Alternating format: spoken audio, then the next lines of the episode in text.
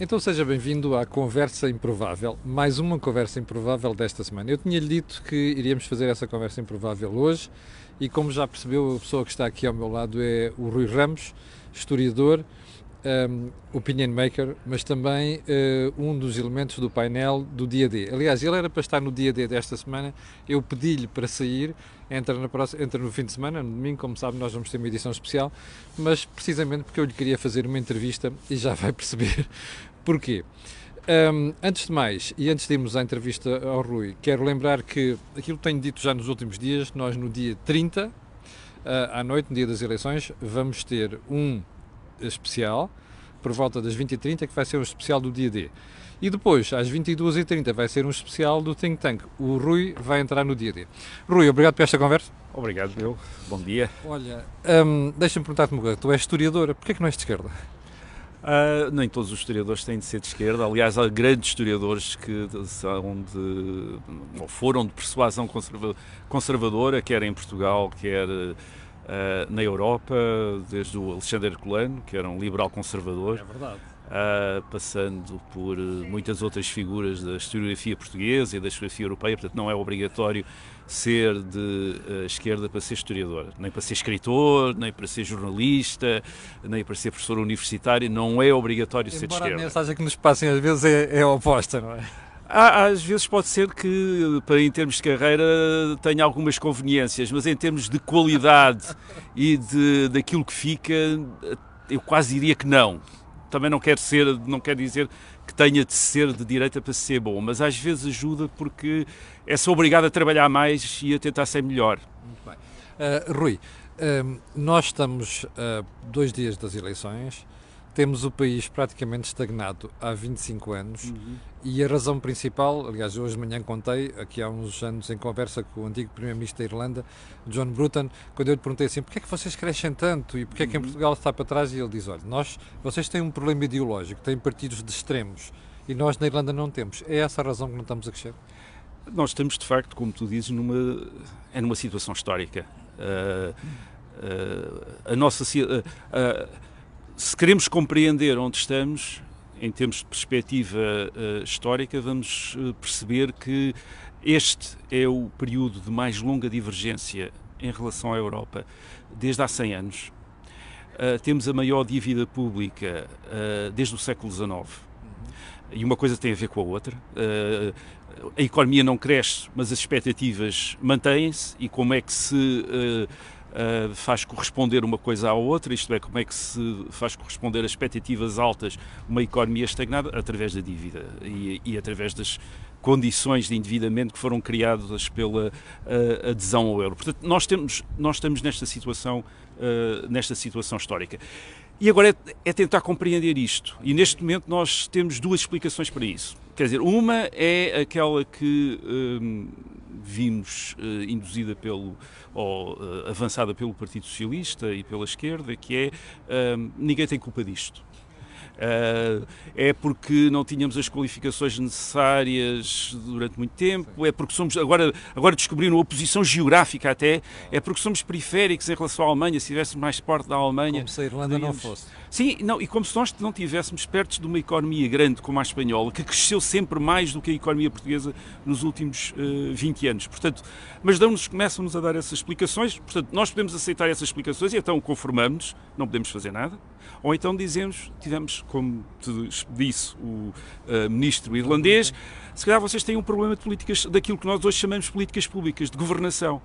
E se temos um problema de políticas públicas de governação, a questão que se deve colocar é não devíamos mudar essas políticas públicas e essa governação. E porquê é que achas que há tanta dificuldade para nós criarmos um corpo de princípios comuns entre a esquerda e a direita para pôr o país a crescer? Eh, bem, eh, por um lado nós temos uma história recente que permitiu, por exemplo, à extrema-esquerda ter uma à extrema-esquerda e ao Partido Comunista terem uma influência na sociedade portuguesa que não é equivalente à que forças equival, uh, iguais têm noutras uh, uh, sociedades, isto é, a nossa democracia começou com uma revolução socialista em 1974, 75, 76, portanto temos essa, esse peso de, uma, de gerações que foram socializadas à esquerda e até à extrema esquerda e continuam a ter um, um papel importante na vida uh, pública, portanto isso arrasta um bocadinho o país para a opinião média uh, nessa direção. E depois tive, temos um partido que, uh, saindo dessa revolução, o Partido Socialista, se imaginou como partido charneira, como partido central, como uma forma de manter o poder e que está interessado em manter a extrema-esquerda e o Partido Comunista como um peso para a direita, que é para aparecer no meio. Aliás, foi o que o primeiro-ministro António Costa fez nestas eleições. Tentou-se manter ali no meio, acusou a Catarina Martins de querer nacionalizar tudo com uma conta abissal e depois acusou Rui Rio de querer privatizar tudo e, portanto, a virtude estava ali no meio. Aquilo que nós estamos a descobrir em Portugal é que a virtude não está no meio, não nesse meio. Então. Eu, eu acho que dizer, nós aqui não precisamos descobrir a roda, não precisamos descobrir a pólvora também. Há anos que uh, todos aqueles organismos internacionais que são referência uh, para a discussão de políticas públicas nos vários países, nos, isto é o CDE, uh, Fundo, Europeia, o FMI. Missão Europeia, Fundo Monetário Internacional, nos re recomendam determinadas coisas. aquilo que nós chamamos, desde mil, pelo menos desde 1978, desde o governo de Mota Pinto de 1978, uh, 78, 79, reformas estruturais. Sim o, o, pacote está lá. E, aliás, se nós formos para trás, a ideia de como é que se deve desenvolver o país é muito clara. Através de mercados internacionais, abrindo. Uh, Liberdade económica. Liberalização. É liberalizar, é abrir o país, torná-lo mais competitivo, mais, mais concorrencial. Portanto, em termos de economia, nós sabemos isso e também sabemos que uma economia mais aberta é fundamental para ter também uma sociedade mais aberta e uma democracia funcional e melhores instituições. Isto não é só uma questão económica, porque uma das coisas que nós temos visto nos últimos anos é que a degradação económica leva também uma degradação institucional. Nós também, em termos internacionais, temos mais pontuações uh, de, de democracia, transparência, de corrupção, uh, etc, etc. Portanto, nós sabemos isso. Aquilo que precisamos, de facto, é, que há, eh, é de formar em Portugal uma maioria reformista. E isso não. E agora eh, vem a outra objeção, que é: ah, mas as pessoas não querem mudar. Ah, mas as pessoas. Então temos de, nos, temos de ir atrás das pessoas. Ora bem, a política é precisamente uma forma de ir à frente das pois, pessoas. É liderança. É, é liderança, é persuadir, é explicar, é dar até confiança. O pior para, uma, para, para as pessoas é quando se lhe escondem as coisas. É, é, quando se trata este, este programa de reformas como se fosse uma coisa horrível, uma coisa má. Oh, Rui, tu há bocadinho uh, traçavas o percurso da extrema-esquerda e da esquerda desde o 25 de Abril até agora.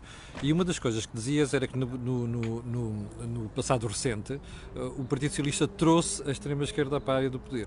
Ora, como é que tu explicas uma inversão tão grande? Porque o Dr. Mário Soares foi o primeiro a demarcar e criar aquela linha vermelha uhum. entre a extrema-esquerda e entre as forças democráticas. Porquê é que António Costa rompe com aquilo que é o passado de Mário Soares? Uh, bem, o, o, Partido Socialista, desde o princípio, uh, sim, uh, exclui o Partido, sobretudo a partir de 76, sim. exclui o Partido Comunista da área do poder, mas não está interessado no seu completo desaparecimento. Isto é, faz ali um, um jogo de contrapeso com a direita, como digo, porque o objetivo do Partido, Partido Socialista é, não é bem aparecer à esquerda, é aparecer no meio. Uh, é o Partido Charneira, era o único partido nacional, o único partido que tinha votos do, de, Faro até Viana de Castelo. Era esse o partido que se queria mostrar. E para isso, para estar no meio, isto é, para não estar num dos lados, uh, precisava que houvesse à sua direita e à sua esquerda forças com que se pudesse contrastar. Portanto, essa é uma, essa é uma questão. Depois, uh, bem, não era, não foi, não foi primeiro António Costa eh, não foi o primeiro líder do Partido Socialista a admitir ir para o poder com o apoio do Partido Comunista depois de 76. Um dos líderes mais moderados, nós podemos dizer, que o Partido Socialista teve uh, na sua história, Vítor Constância, em 1987, não fez uma geringonça, porque o Presidente da República, uh, Mário Soares, opôs, e Mário Soares não se opôs por causa do Partido Comunista, opôs-se por causa de um outro partido que faria parte dessa geringonça e que, de que Mário Soares não gostava nada, que era o PRD, o Partido Renovador Democrático, do General Lianes. Portanto, isto é, o Partido Socialista há muito tempo que tinha essa, digamos, na carteira, essa possibilidade, tal como teve, uh, repare, o Partido Socialista fez alianças com o CDS, fez alianças com o PSD e agora uh, alianças, isto é, acordos, uh, portanto, são tudo relações diferentes. No, com, o, com o CDS em 1978 não é uma coligação, é um acordo parlamentar, mas com ministros do CDS, depois é uma coligação com a PSD em 1983, 85, o chamado Bloco Central e depois agora estes acordos uh, e depois já sem acordos com uh, parlamentares com o Partido Comunista e com uh, o Bloco de Esquerda. E, e, a razão era muito simples. Em 2015 o Partido Socialista queria ir para o poder, precisava de ir para o poder. percebeu que se não fosse para o poder Uh, não só o, o, próprio Partido Socialista, mas toda aquela, enfim, o, o, toda aquela área de, de, esquerda iria ser confrontado com um processo reformista que podia mudar muito a, a, forma, a sociedade portuguesa e a forma como se exerce o poder em Portugal. O Partido Socialista exerce o poder em Portugal através do Estado, de cima para baixo. É assim que o Partido Socialista gosta de estar perante a sociedade uh, portuguesa e, portanto, precisava de salvar aí, uh, salvar essa, esse, esse, esse, tipo, esse exercício de poder. Esse tipo. Achas que isto tem mudança e já agora o que é que esperas para este domingo? O, o que é que espero para, para este domingo? Bem, eu, uh, isto de facto. Uh, uh, as forças, os partidos à direita, que à direita do Partido Socialista, porque alguns deles não dizem que não são de direita, o PSD, a Iniciativa Liberal dizem que não são de direita, o Chega e o CDS admitem que são de direita, mas estão à direita do Partido Socialista. Espero, espero que admitam isso, pelo menos em termos, em termos da geografia da Assembleia da República. Estão sentados à, à direita do Partido Socialista. Temos de dizer que eles entraram nestas eleições não da melhor maneira. Quer dizer, eles entraram nestas eleições como a esquerda entrou nas eleições de 2015, a prometer devolução de rendimentos. Uh, a esquerda tinha, uh, entrou a prometer devolução de rendimentos através da reposição dos, uh, dos cortes de salários e de pensões. a direita, nesta, nestas eleições, entrou através da redução de impostos. Mas é sempre devolução de rendimentos. E não, e não quiseram explicar mais nada. Quando nós comparamos os debates destas eleições, foram debates animados, sim, até pelo, pelo seu formato, mas com debates de eleições anteriores, percebemos a pobreza enorme desses debates em 2011 ou mesmo em, dois, em 2002 ainda se discutiram coisas como a reforma do Estado, o número dos funcionários públicos, os cortes, as gorduras do Estado, lembras-te dessas coisas? Agora, nada, quer dizer, estava tudo bem e a única coisa que se trata é de devolver rendimentos aos portugueses, neste caso aqui, através da redução de impostos. Portanto, não entraram necessariamente bem e também não entraram necessariamente bem em termos de colocarem em conjunto a questão de substituir esta maioria de esquerda por uma maioria reformista. E, e isso, teria, isso deveria ser claro. Isso não o fez o, o PSD, uh, eh, porque admite uh, viabilizar um governo do Partido, do, do Partido Socialista, ou admite uma coisa tão. Uh, digamos, tão preocupante para isso, para quem quer uma mudança em Portugal, governar com o apoio do Partido Socialista, isto é, dar direito de veto ao Partido Socialista sobre uma uh, governação supostamente a, a, alternativa. Depois não o fez também uh, eh, um, eh, a Iniciativa Liberal, que uh, se apresentou como não é de esquerda, nem é de direita digamos que tentou explorar a questão, de, a, a, questão do contraste ideológico entre liberalismo e socialismo. Bem, nós já sabemos que os contrastes ideológicos não são necessariamente sempre contrastes políticos, isto é, é as ideologias ficam muitas vezes na gaveta para, se, para, se, para, para haver entendimentos e o Partido Socialista, neste caso, e, e isto é preocupante porquê? Uh, isto é preocupante porque o Partido Socialista abriu-se completamente a estes, a estes partidos. É uh, no, uh, António Costa disse que também era liberal, ou seria liberal se estivesse noutro país. Uh, portanto, uh, há uma grande abertura. O Partido Socialista avisou, avisou Sim. que iria bater à porta destes partidos. E estes partidos não, um disse que abriria a porta e o outro não disse nada e portanto não imagina, não sabemos o que é que vamos, o que é que pode acontecer. E depois, claro, o CDS disse que nunca viabilizaria, um governo do Partido Socialista, que nunca contassem com isso para ele. E o Chega, obviamente, foi António Costa que já o dispensou, embora, como disse Rui Rio e com, e com razão, não o tivesse dispensado de derrubar um futuro governo da direita. Com esses para derrubar um governo da direita, António Costa conta com os votos do Chega. Só não conta, ou, ou, não quer é que a direita conte com os votos do Chega para, uh, uh, para governar. Portanto, digamos que uh, estes, estes, os partidos de direita, no seu conjunto, não entraram aqui como podiam ter entrado com a proposta achas... de uma alternativa à governação do Mas achas que o país vai mudar anos. a partir de domingo? Eu acho que o país já mudou e por isso é que nós vamos ter eleições.